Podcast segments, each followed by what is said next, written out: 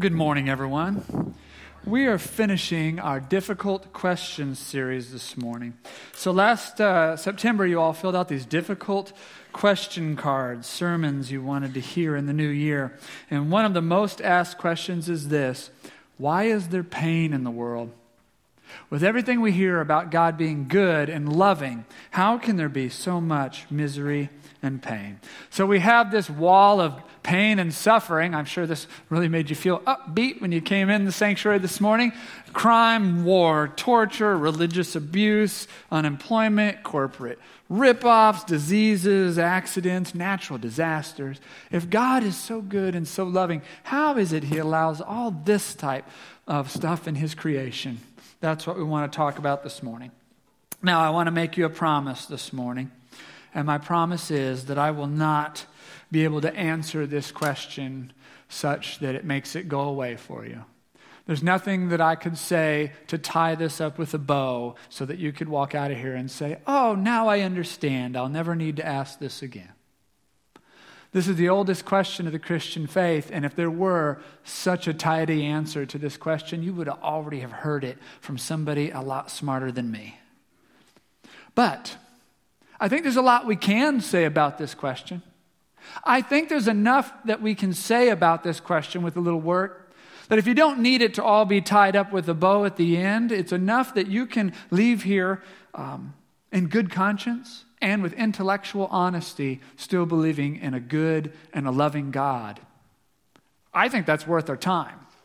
And so that's how we want to spend our, our time this morning. Now, as we go after this question, the first thing we got to realize is we can't go after this all at once. And frankly, all suffering and evil is not created the same. Addiction, religious abuse, unemployment, war, torture, animal cruelty, crime. This is all stuff that people do. This is stuff that people do to one another. And so this uh, belongs to a category that we call moral evil. Now, everything on this side starvation, disease, AIDS, accidents, natural disasters. This stuff is what we call natural evil. And sometimes even on your insurance forms, right? It says act of God. So, uh, so um, this requires a different answer, and we will get to it, but we just can't uh, have all this facing us all at the same time. So we're going to push this back to uh, get started, and we will come back to it. Okay. How does a good God allow this type of evil into his creation? Moral evil. The answer to this question must always be the free will of humanity. The free will of humanity brings this into creation. God created us as human beings to love, but also to love Him back in order for that love to be real love, in order for it not to be some sort of faked up love where we were kind of wind up toys who couldn't do anything but that, there has to be a choice not to love God. In order for there to really be such a thing as obeying God, there has to be such a thing as not obeying God. So imagine if, imagine, this did not really happen. Imagine if we heard this gal, though, and she got Teacher of the Year. And we learned that this teacher in 10 years has never had a single behavioral problem in her classroom. Never has a child spoken out. Never has a child stolen anything. Never has a child got out of their seat at the wrong time to sharpen their pencil. In fact, they don't even fidget. We'd want to go see this teacher and these amazing students. And we'd expect this must be a teacher filled with love to motivate that kind of response. So we go to her classroom and we see what's up. And what we find at her secret is that when the kids arrive in the morning, she duct tapes them to the chairs and she puts a gag in their mouth and she pulls a little black hood over their head and there they sit till 3:15. Well, that changes everything. Those kids may not actually be good at all. They don't have any choice to misbehave. We certainly don't think this is a good teacher. This is certainly not a loving teacher.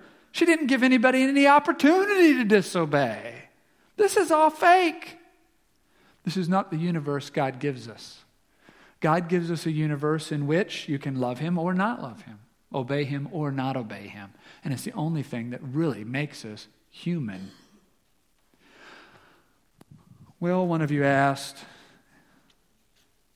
How is it people are so evil? No, that's a fair question. I get that free will brought this in and we're disobeying. How does it get this out of control? Torture and war and child abuse? How can we be so evil? The answer to that, simply from Genesis chapter 2 until last night's news, is that we don't trust God. We don't really believe God gave us this world. And when He tells us how to live in this world peacefully, we don't really believe that either. We're sure God must be holding out on us. If we're clever and smart enough, we can find a better way. Just take all of our food problems. Many times in Scripture, it tells us if you have more food than you are going to eat, leave some behind for the poor to come pick up with dignity. Leave some behind. Do we do this when we have more food than we're going to eat? Oh, no. We hoard it up in grain silos because we say we might have a famine ourselves next year. We'll need that. Fair enough. Once we have 20 years worth of food stored up and the prices are starting to fall because there's so much, do we leave some behind for the starving then? No. We pay our farmers not to plant anymore to keep the price up. While others starve, we stop growing. Do we really, are we ready to share our excess then? No. So a famine strikes in North Africa, and it sparks off a civil war as they fight over what few uh, crops are growing. Will any countries of the earth share food with them then? No. But we'll sell them our weapons to blow each other to bits. Instead of leaving some behind, which is what the Lord told us to do. And then when our world is full of war and torture and child armies, we say, How did God allow this? Let's bring it off the global scale and right into our own homes. God has told us many times human sexuality is a powerful thing, it is a beautiful thing, and it is meant to be expressed inside of marriage. Oh, no, we're not having that. We're sure on this sexuality thing that we've got it figured out much better than him. And so we start to experiment with sexuality and we dabble in sexuality, and then we turn sexuality into entertainment. Then we turn it into a sales tactic. We use it to sell everything from clothing to dish soap. You ever notice there's an entire brand of clothing at the mall that's sold with posters of naked people? I've never understood. Let's just say what Abercrombie's trying to tell us. If I wear your clothes, I'll look more naked. No. They're just selling us uh, sex. Then we create pornography. Pornography, that surely is an excellent use of human sexuality. We sexualize women and turn them into sex objects. Well, hey, we sexualize men. We sexualize children. Then we invent abortion to clean up all the messes that this creates. And when this creates a swirl of sexual confusion and trauma and disorders, we just label that the new normal. And then we end up bored with our sexual perversion. It just doesn't thrill us anymore. So we go for greater thrills and stranger activities. And when that wears thin, we go for sexual violence. And when our world is full of rape and incest and prostitution and human trafficking, we say, How did God let that happen? Evil continues and we become evil on almost any issue you can think of. God tells us to work hard. If you want to eat and put food on your table, you should get it through working hard. Do we do that? No. God tells us to care for the environment. It's my gift to you, the earth. Rule it in my name. Do we care for it? No. And then, when our world is full of uh, entitlement, dependency, and welfare corruption and crime, and when our very land, air, and water is poisoned underneath us, we wonder how it got this far. All because we don't trust God and we don't believe the fear of the Lord is the beginning of wisdom. Because we live like my uncle. story my uncle once told me uh, he st- spent summers at his grandmother's house, and his grandmother always had a cookie jar full of cookies for him. But one day, rummaging around in the back of her cabinet, he found her secret stash of chocolate bars. He thought, aha, I knew she was holding out on me, trying to placate me with a cookie jar. I knew she was keeping the best stuff away from me. So in his rebellion, he sat there in the night and ate her entire stash of chocolate bars. He was too young to understand the brand name of those chocolate bars, which was clearly printed on every brick of chocolate Ex-Lax. For his rebellion, he spent two days on the toilet. We're sure God's holding out on us. That's how we become so evil.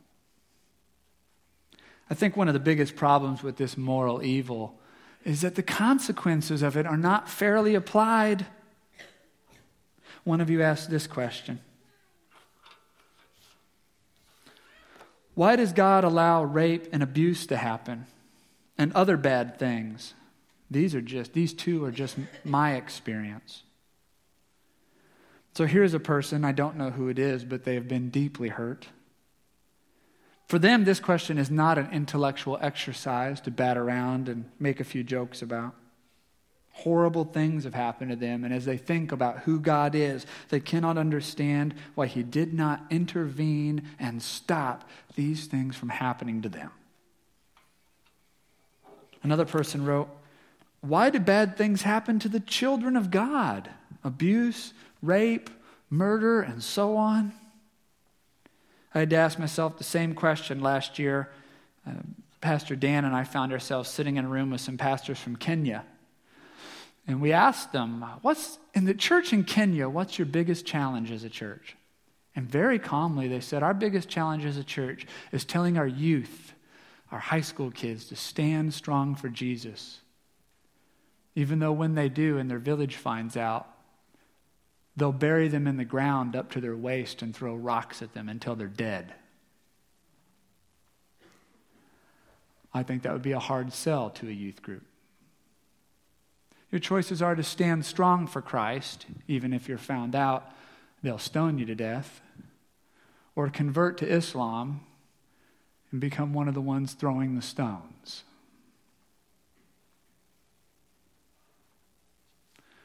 One of you asked, Why are some Christian lives so much harder than other people's? The problem with this moral evil is the consequences aren't fairly applied. I get that someone in their sexuality wanders outside, way outside what God has for us and becomes perverted, but it's a child that suffers for it. That's not fair. I realize that it's, it's politicians and and warlords and religious leaders that lie, are greedy, can't compromise. But the war they start has to be fought by young men and women, soldiers, or 18 year old kids, with bombs strapped to them. They're the ones who pay the price. That's not right. It's not fair. Sin is unfair. Sin is horribly evil and horribly unfair. But this doesn't tell us anything about God. It tells us something about being human that we all really need to know and pay attention to. And that is that we are, in fact, not individuals. We are a people who are tied together for good or bad. When we do good or we do bad, Everyone benefits or suffers unfairly. This morning, everyone, I drove across three bridges to come to this church. One of them was built before I even was paying taxes to contribute. I just breezed right up to this building in 10 minutes, built on the backs and sacrifices and the labor of people from the past. I didn't do a thing for it. I benefited unfairly. By the same token, tomorrow when I go shopping at the store, I'll pay a higher price for every single thing I buy because this morning the store is full of people who are shoplifting. And that cost is passed down to you and I. I had a police officer from the congregation tell me they could station a police officer at each grocery store in town who would never leave that site. They'd have so many shoplifting calls, they could just do that back to back to back at each store all day long. That cost is passed to you and I.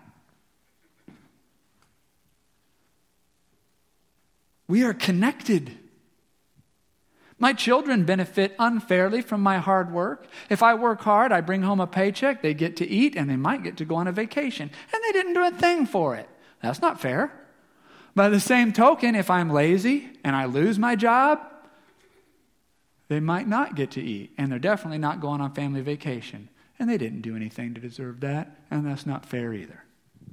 If we make, but, but this isn't a good or bad God at work, this is just the raw fact of being human. This is as real as gravity. If we make a horrible society, then our children and our elderly have to live in it.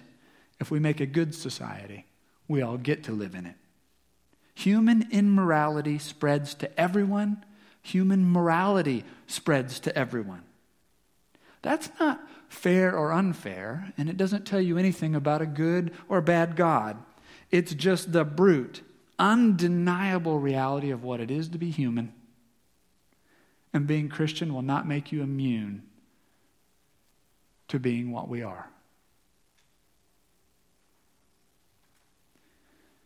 So the same person asked, How do we survive in an evil, lying, cheating world?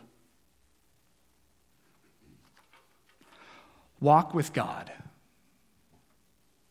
Theologian Walter Brueggemann says, We'll not have peace on earth or even in our own lives until we're willing to live in God's world on God's terms.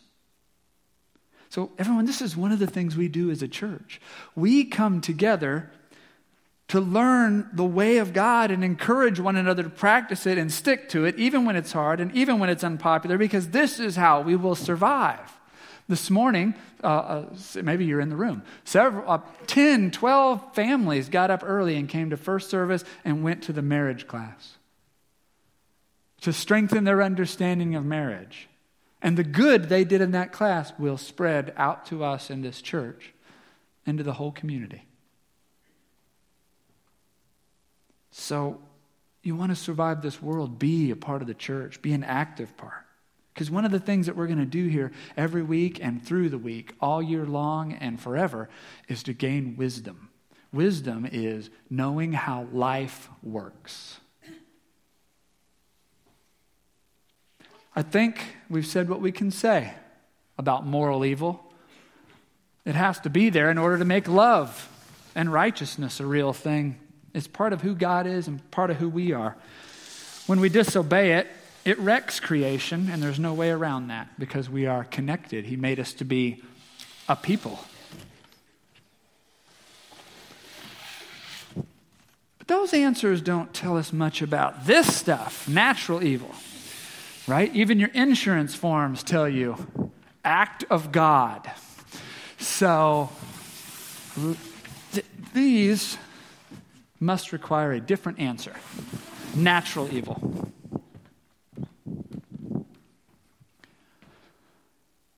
Truthfully, when I look at this, I'm not sure we're out of the moral evil woods just yet. I see starvation up there. Starvation is certainly, you know, there's always seems to be some sort of drought or something going on. But a lot of starvation seems to happen around war, too, doesn't it? Or happen around greed, or ha- even around really ignorant farming practices. There's certainly some of starvation that belongs to God, but an awful lot of it wouldn't be as bad as it is without human evil. The truth is, while you're having a drought in one part of the world, you're having bumper crops in the other. There always seems to be enough food on this planet to feed everyone. It's just not where it needs to be. So, but this amount we're going to leave for God to answer for. Diseases, most people who die of diseases die of preventable diseases. If they just had access to the medicine and such that they needed, or if they just uh, would practice the preventative stuff that you know scientists told them to.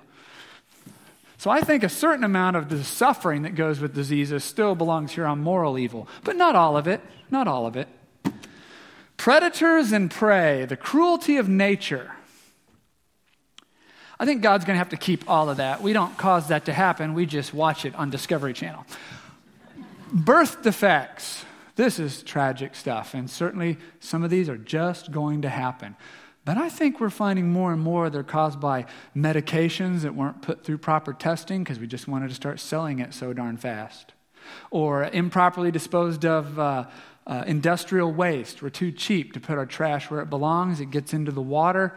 Or how about just all the weird food additives? We're just beginning to understand the price we're going to pay for having to have gi- giant mutant chickens to eat and having everything taste like it's filled with sugar. The other day at the grocery store, I saw grapes that genetically taste like cotton candy. Let's admit it, no one likes the flavor of cotton candy. Cotton candy just describes the curiosity that you have of what would it feel like to eat fiberglass insulation. So, but so a, a lot of bir- a lot of birth defects, I think, really are caused by human evil, but not all of them. Not all of them. Some of them belong here. AIDS.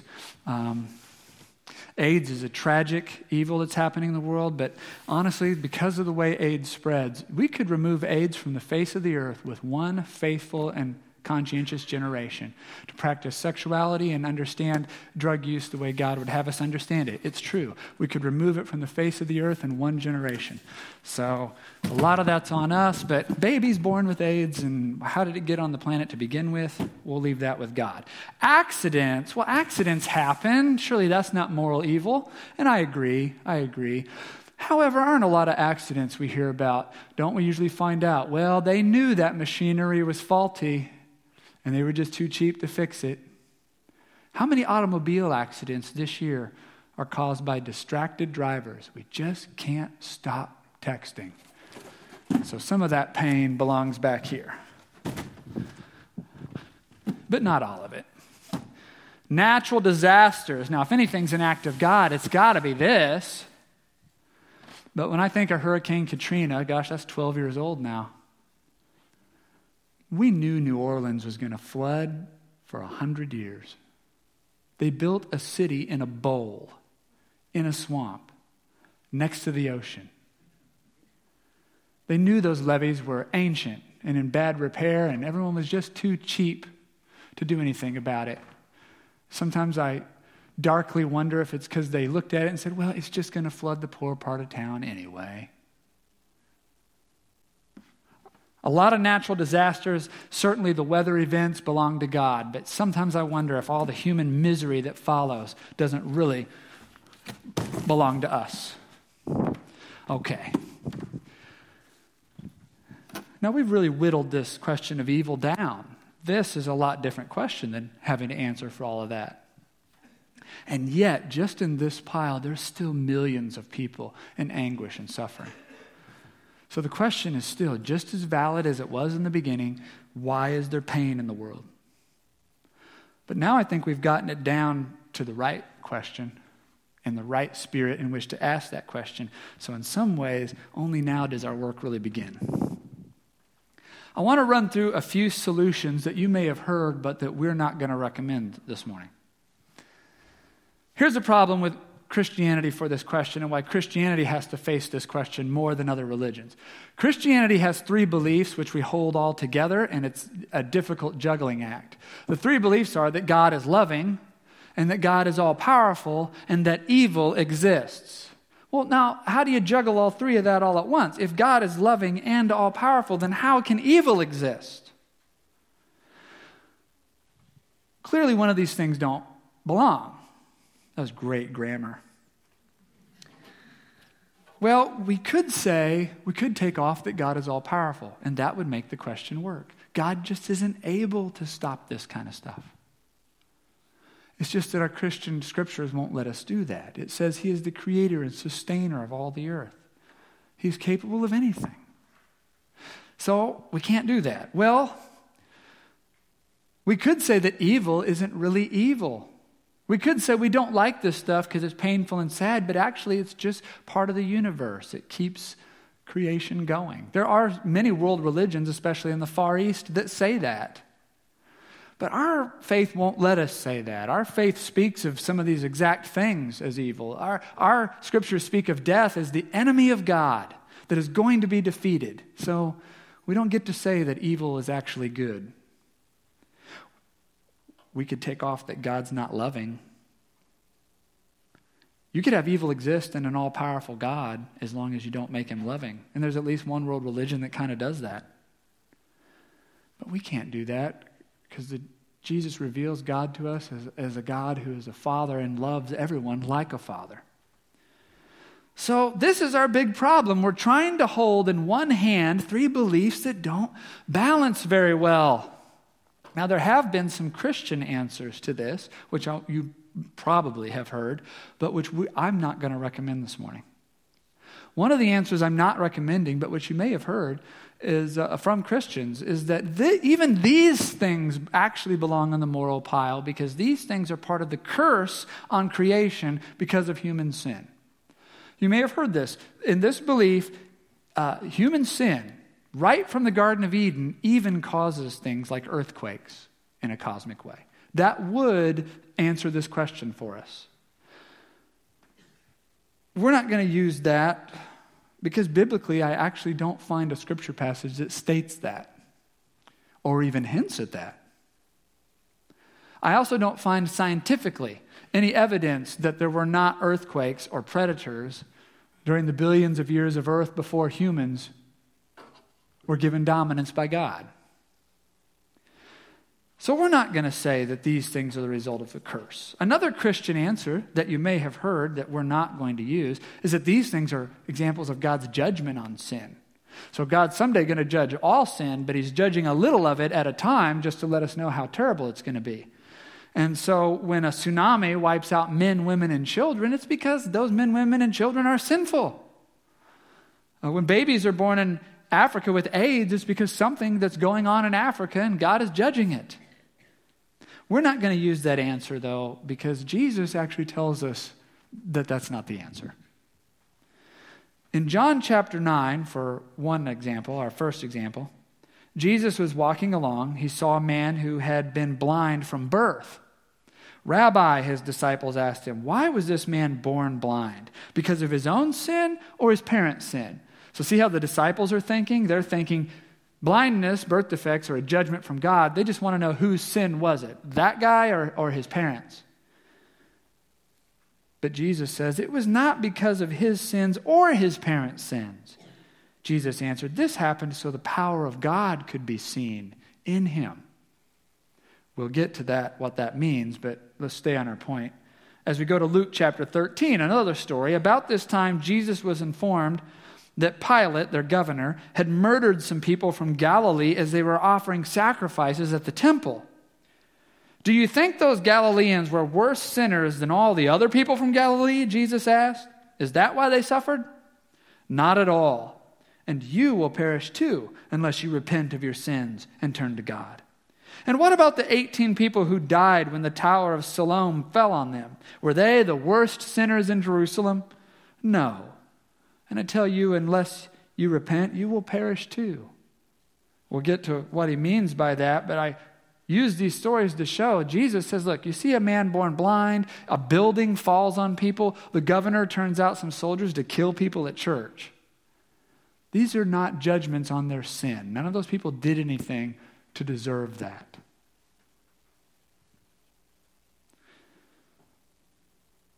Jesus says, Keep your eye on what happens after the evil. And we'll get to that. But I want to say we're not going to say this morning that God is not loving. We're not going to say that evil is not evil. We're not going to say that God is not powerful and couldn't stop it. We're not going to say that this is a curse on creation, even these things are our fault. And we're not going to say that God is judging sin because Jesus told us that's not what's happening. So, what are we going to say? It's time to say that now diseases, birth defects, natural disasters, accidents, the cruelty of nature. Why does God allow these things in His creation? I don't know. And nobody knows. This is a mystery. This is the unexplained and unexplainable reality of the universe. Natural disasters, everyone? The earth's crust is in motion. The continents are literally colliding, pushing up mountains and sinking down valleys. We are surrounded by an atmosphere that is a swirl of untold cubic tons. I know that's a unit of volume and weight. Let it go. We're surrounded by a universe, we're surrounded by an atmosphere that is a swirl of hot and cold, wet and dry air masses. And when we stand on that crust under those winds, we are fragile, vulnerable creatures. That's the way our world is, and I don't know why. Birth defects? Each of us is 100 trillion cells, controlled by over 25,000 different genes. The amazing part of the process is that it creates a fully functional human being so faithfully, so often. The far more amazing thing about the human body is that it works as often as it does. But sometimes the system does fail. And children are born with handicaps that cause them to suffer and even to die. And it is sad. That is the way human bodies are. And I don't know why. So I told you up front I would not be able to answer every part of this question. And now I have kept my promise. But neither does this pile automatically mean that there is no God. This mystery doesn't mean that he isn't loving and he isn't all powerful. It certainly means he's a God we don't fully understand. To try to make sense out of this, we're going to have to look at what Jesus said to look at what happens after the evil. Jesus said, Sometimes out of evil comes the glory of God. He said in that blind man, the glory of God's about to be shown in him. And we know that's true. Sometimes when we see someone who has overcome a great evil, a great adversity, these types of things, we see in them the glory of God. That is a good that sometimes comes from evil. We know it's true that when others suffer and we are filled with compassion for them and we help them, that we become more like Christ in that moment. Through them, many are changed. That is a good that sometimes comes from evil. When evil happens, particularly when these evils happen, let us show again the goodness of God and what He has taught us. When there's a riot in your community and you don't go out looting, you show the goodness of God that lives inside you. And when there's a blizzard and you own a store that sells shovels and you don't hike up the price of a snow shovel because you know everyone's desperate for it, you show the Spirit of God that lives inside you. These are good responses to the mystery of evil. This also means that we're going to have to come up with a new question for God when this evil happens. This why question is just not getting us anywhere.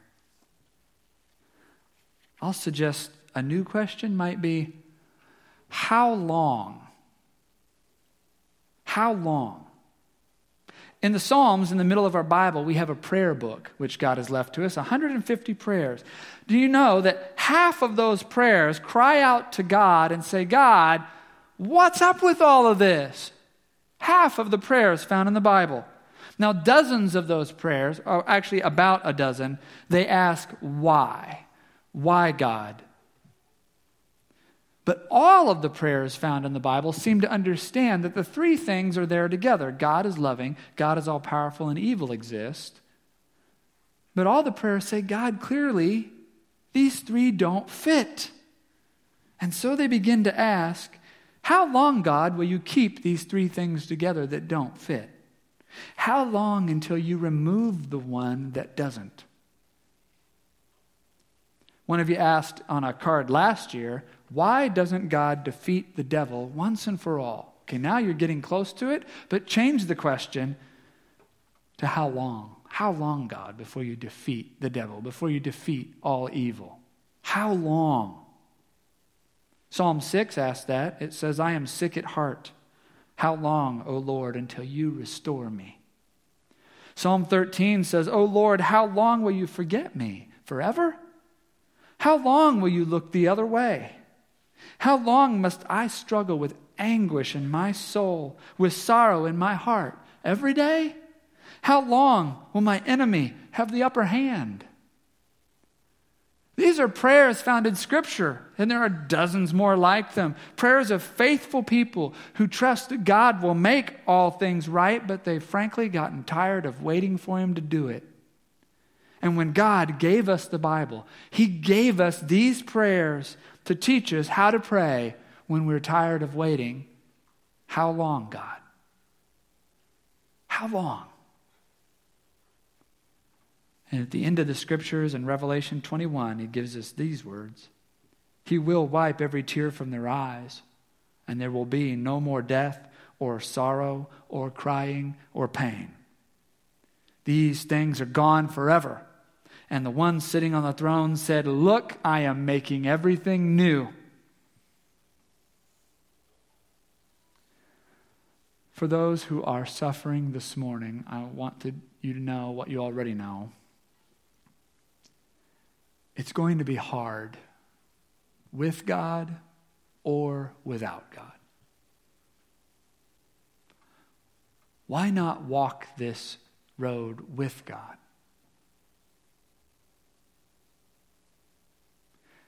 He can keep you from making it worse. With his wisdom, he can teach you ways to react so that you don't create a downward spiral and heap destruction upon bad luck.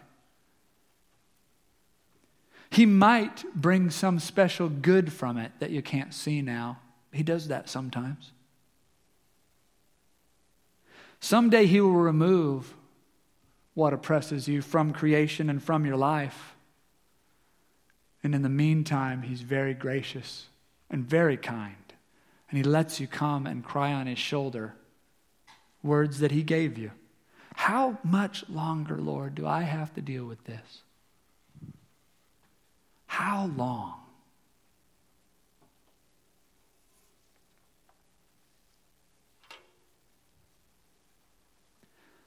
I want to thank everyone who wrote these questions. They have let us get deep into the types of things that, as a family, we need to get deep into. I thank you for your, your courage and your, your honesty in submitting them. Now it's time for us to turn our attention to the Lord's table. If the servers will come forward, the interesting thing about Jesus is he knows an awful lot about our suffering. He was born poor to a family that was scandalized. Not very many people believed Mary's story in the day. Someone was hunting him and trying to kill him when he was two years old. When he grew up, his friends abandoned him. No one really understood his message. They took him to trial and had to bring in fake witnesses. He was tortured. And he was executed, and they mocked him while he died. He knows what it is to be human, and he knows what it is to suffer. Not very many other views of God give us a God who knows us quite that well. And we participate that in the Lord's Supper when you tear off a piece of bread because he said, This is my body broken for you. We take that bread we've torn off and we dip it in the cup because he said, This cup is my blood poured out for the forgiveness of your sins. This is the most astonishing part of it all. He says, I reveal to you a God who knows that you have done some of these things He wants to forgive you anyway. He gives his own life to say, Let's be father and son. Let's be father and daughter. I forgive you. This is the sign. It's your race that's doing this to me, and while you're doing it, I'm praying, Father, forgive them. They don't know what they're doing. So you can participate in that. By tearing off that piece of bread, you dip it in the cup, you take it into yourself. You receive a God who understands and a God who has forgiven you. And we can continue to be a people of God, all connected, learning his ways and his wisdom. He opens that door to us. Let us stand together and pray the prayer that Jesus taught us.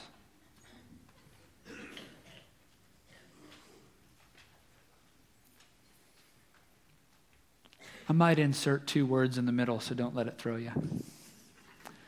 Let us pray. Our Father, who art in heaven, hallowed be thy name. Thy kingdom come, thy will be done on earth as it is in heaven. How long? Give us this day our daily bread, and forgive us our trespasses as we forgive those who trespass against us and lead us not into temptation, but deliver us from evil. For thine is the kingdom and the power and the glory forever. Amen.